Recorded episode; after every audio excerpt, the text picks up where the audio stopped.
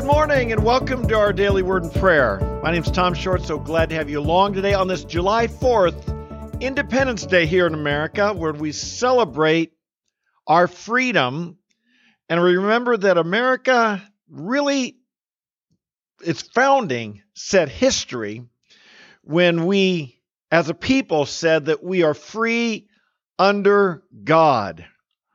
And we believed it, this, uh, our uh, American Revolution grew out of the Great Awakening, where we believed that God gave us rights, inalienable rights. We talked about this yesterday, and if you missed yesterday's video, make sure and catch it. But where our rights come from God, not from a king or some political ruler. And this was kind of a first in the history, well, it was definitely a first in the history of the modern world, where people believed we were free under God. And as we saw yesterday, we hold these truths to be self evident that all men are created, not just some men, not certain classes of men, all men, all women, all people are created, not evolved. We're not just animals, created equal, that they are endowed by their creator, our God, with certain inalienable rights. And among these are life, liberty, and the pursuit of happiness. And again, that our rights did not were not given to us by government, and therefore government does not have the right to take them away. These are gifts from God. And and we saw the innate dignity. And this is indeed, let's be clear, this is what has made America great. Secularists are always wanting to say, oh, it's our natural resources, or it's or it's that we haven't have been involved in other foreign wars that attacking our borders. These things may be true, but these are the blessings of God, the kindness of God. As this land sought, it grew out of a revival called the Great Awakening. And we want to maintain that, don't we? Our founding fathers saw that our freedom was a gift from God. And they believed that freedom could never be maintained without being a moral people. That people, as William Penn said, people who won't be governed by God must be governed by tyrants. And indeed, tyrants, that's why we have them. When people aren't governed by God, they abuse their freedom. So let's take a moment look at something about the, what the Bible says about freedom today. Notice it says, It was for freedom that Christ set us free. Therefore, keep standing firm and do not be subject again to a yoke of slavery. Now, in the context, this is talking about don't go back under legalism. He was urging the Galatian believers that Christ has set us free from needing to keep the the the the um, Old Testament law, the ceremonial law. He's called us to the higher law, the law of liberty and the law of freedom, and the law of love, which we'll see in just a moment here. And, brothers and sisters, as being under Christ, this is the law we live by now, the law of love. But this is directly related to the Old Testament law. You, you can't know the law of freedom if you don't know the Ten Commandments. Some people think of our freedom today and, and they, they think of that as just for the flesh. They think it was just for self expression or themselves or do whatever they want. But freedom that comes from Christ is a freedom to obey God, a freedom to walk in the love of God. Indeed, if you love God, you won't serve other gods, you won't violate his name, you won't uh, you'll honor him with your time, you won't worship false gods. If you love your neighbor as yourself, you won't murder him, sleep with his wife, take his possessions, uh, uh, covet what belongs to him, or bear false witness about him, lie about him, damage his reputation. You and I were called to freedom. This is obviously, as I said, in a religious sense, but don't think this don't have, doesn't have implications and ramifications politically and economically and so forth. Like I said, this is America grew, our desire for political and economic freedom grew out of an understanding of our spiritual freedom in Christ called the Great Awakening in the 1700s. And this is what our country is born in, how our country is born. He says, don't be subject again to a yoke of slavery. Can I just mention here that once people lose their freedom or give up the freedom, it's very, very difficult to get it back. This is something Ronald Reagan warned us about. The freedom must be guarded. Every generation must guard it. It's not passed on, he said, in the bloodstream or inherited. It must be protected. Why? Because the flow of humanity, being sinful as humanity is, the flow of humanity, the flow of government is towards more and more tyranny, more and more power, more and more control. I don't know about you, but personally, I have no desire to have power over another person. I really don't. I'm happy with the life God has given me. I want other people to make choices, good choices of their own. I have no desire to control other people. Therefore, it's hard to believe there's people out there who want to control me. But there are. There are people who, it's part of the sinful nature. It's part of the sinful desire to want to oppress, control people. Don't think politicians don't have this within them. In America, politicians are supposed to be servant leaders in the church, in the family. Uh, church leaders, pastors, fathers are supposed to be servant leaders who serve not for their own ego or not just for the sake of power, but they've been given authority to serve, to protect, to care for those under their leadership, under their authority. But if you don't have Christ and you're not walking in the Spirit, this can easily become a lust for power. And I think Paul's warning us, and indeed, we all ought to be aware once you give up freedom, it's really hard to get it back. Be careful to guard it. In our country, of course, you know, in the last two years, we've been in this epic struggle of security with the COVID and so forth, and not passing along sickness, not wanting to make nobody wants to make someone else sick. The the epic struggle of security versus freedom. And what's our government tell us to do in order to keep us secure, in order to keep us from getting sick, versus allowing people to have their livelihood, allowing people to go to church to worship, allowing people to to be free and live life and make decisions as they so choose. A lot of us are deeply concerned, are we not, that the pendulum swung way to the side of government taking upon themselves powers that they should not have taken upon a free people. And the pendulum swung, the balance swung strongly towards uh, government power and away from our freedom, all in the name of protecting us. And let's keep in mind some of the worst tyrannies all started in the name of someone with power wanting to protect us, wanting to take power for our good. And we ended up seeing it wasn't really for our good after all. Let's go on back to Galatians. Guard your freedom. Guard your spiritual freedom in Christ. Guard your political freedom. Guard your economic freedom. These are gifts from God. Don't take them lightly and don't surrender them. In verse 13 and 15, he says, For you are called to freedom, brothers and sisters, only do not turn your freedom into an opportunity for the flesh. This is what so many people have done.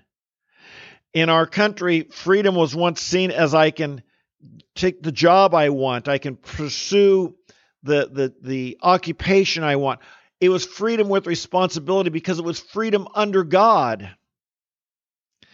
But sometime as we grew prosperous, and this has happened to others before, they wanted to turn their prosperity into an opportunity for the flesh, and their freedom and our freedom into an opportunity for the flesh. And so now freedom has become not freedom under God, but freedom for the flesh to do whatever we want. We have this huge controversy in our country right now about people wanting freedom to control their own body when what does that actually mean? It means to abort and to take the life of a child living within within the mother's womb. Is that what freedom really means? You can take the life of another? We want people want freedom to have all kinds of sexual immorality. The, the, the, the commandments, thou shalt not kill, thou shalt not murder, thou shalt not commit adultery, the two most significant commandments in the in the in how we should treat one another, people are wanting to use their freedom to violate these laws of God. And of course, we know there's all kinds of, uh, you know, freedom to to gossip, freedom to slander, freedom to abuse our freedom of speech to ruin other people's reputations, to lie about other people. Folks, people, when we freedom only works, our founding fathers knew this, it would only work as we're governed by God and as we are people who have a selfless love for one another. But if we become, if we turn our freedom into an opportunity for the flesh, an opportunity to sin, it wouldn't be long before our freedoms would be corrupted. We'd be corrupted. The everyone would be corrupted. So he says, don't turn your freedom into an opportunity for the flesh, but serve one another through love. That's why you're free. Brothers and sisters, let's be clear. God gave us freedom to serve other people. And as our country, let's be honest, we have led the world in serving and love, in charity, in sending missionaries, in helping other countries, in, in, in caring for others. And that's good. But let's not lose that and become people who just use our freedom to advance ourselves. Jesus taught us you lay your life down, you really gain it. And we want to always remember that. True life isn't found in, in, in taking, taking, taking. It's in giving, giving, giving. Through love, serve one another. For the whole law is fulfilled in one word, in the statement, you shall love your neighbor as yourself. That's why we have freedom. That's why God gave you freedom. Teach, believe this. Teach this to your children. Teach this to your grandchildren.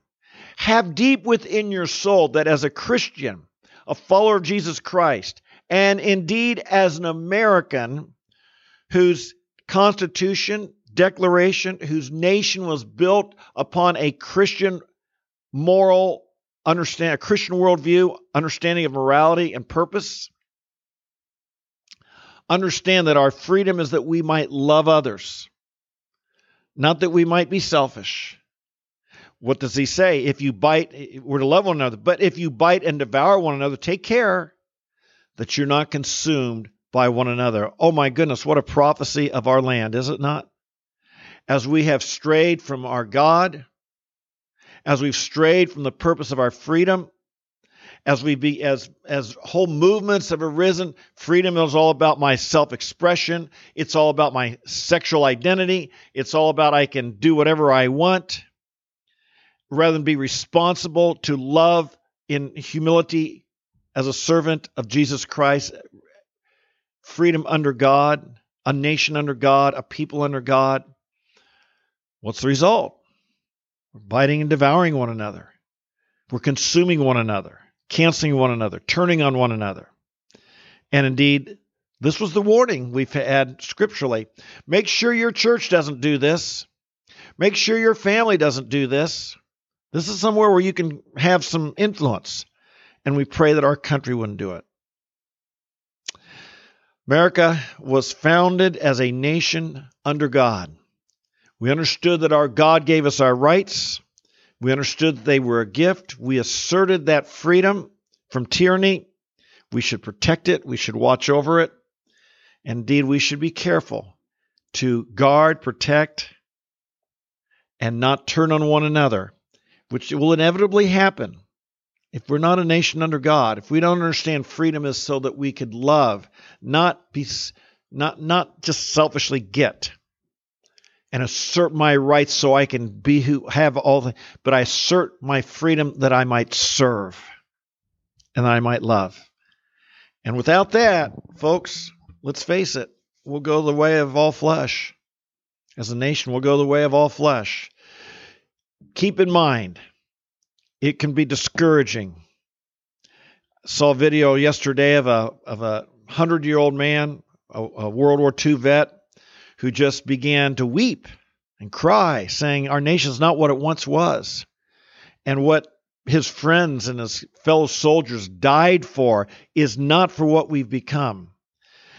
We can be quite saddened, discouraged by movements we see on television and popular media, uh, wondering what's happening to our youth. We can be discouraged as we see more and more of a, a celebration of sin rather than a respect for what's good and right and true and pure and holy in the eyes of God. Never forget the key to, to the key to success in a nation is not the unbelievers, it's us believers. God judged Sodom and Gomorrah when he couldn't find 10 righteous ones. The future of America isn't going to be determined by how the ungodly act. The future of America is not going to be determined by whether the, you know, we have leaders that are atheist or immoral. The future of America, of our country, is going to be determined by the people of God, the church. If we are who we are to be, if you and I are who we are to be, and we use our freedom to love and serve others, to advance the gospel of Jesus Christ, to be servants of the Most High God, the Lord God, and to realize it is He and He alone that we serve, if that's how we live, our country will be okay. If we don't live that way and we surrender to the ungodly, look out because our God won't be mocked. We will reap what we sow. Father in heaven, we bless you today and we come to you with gratitude and thankfulness for the freedoms we enjoy. Lord, even with all the chaos of the last two years, almost all of us, we can live where we want. We can worship. We can go to church. We can have the job we want. We'll just got to work for it. We can get the education we desire. We can marry who we desire. We have so many freedoms and so much of the history of the world and even people today don't have the freedom that we have been blessed with.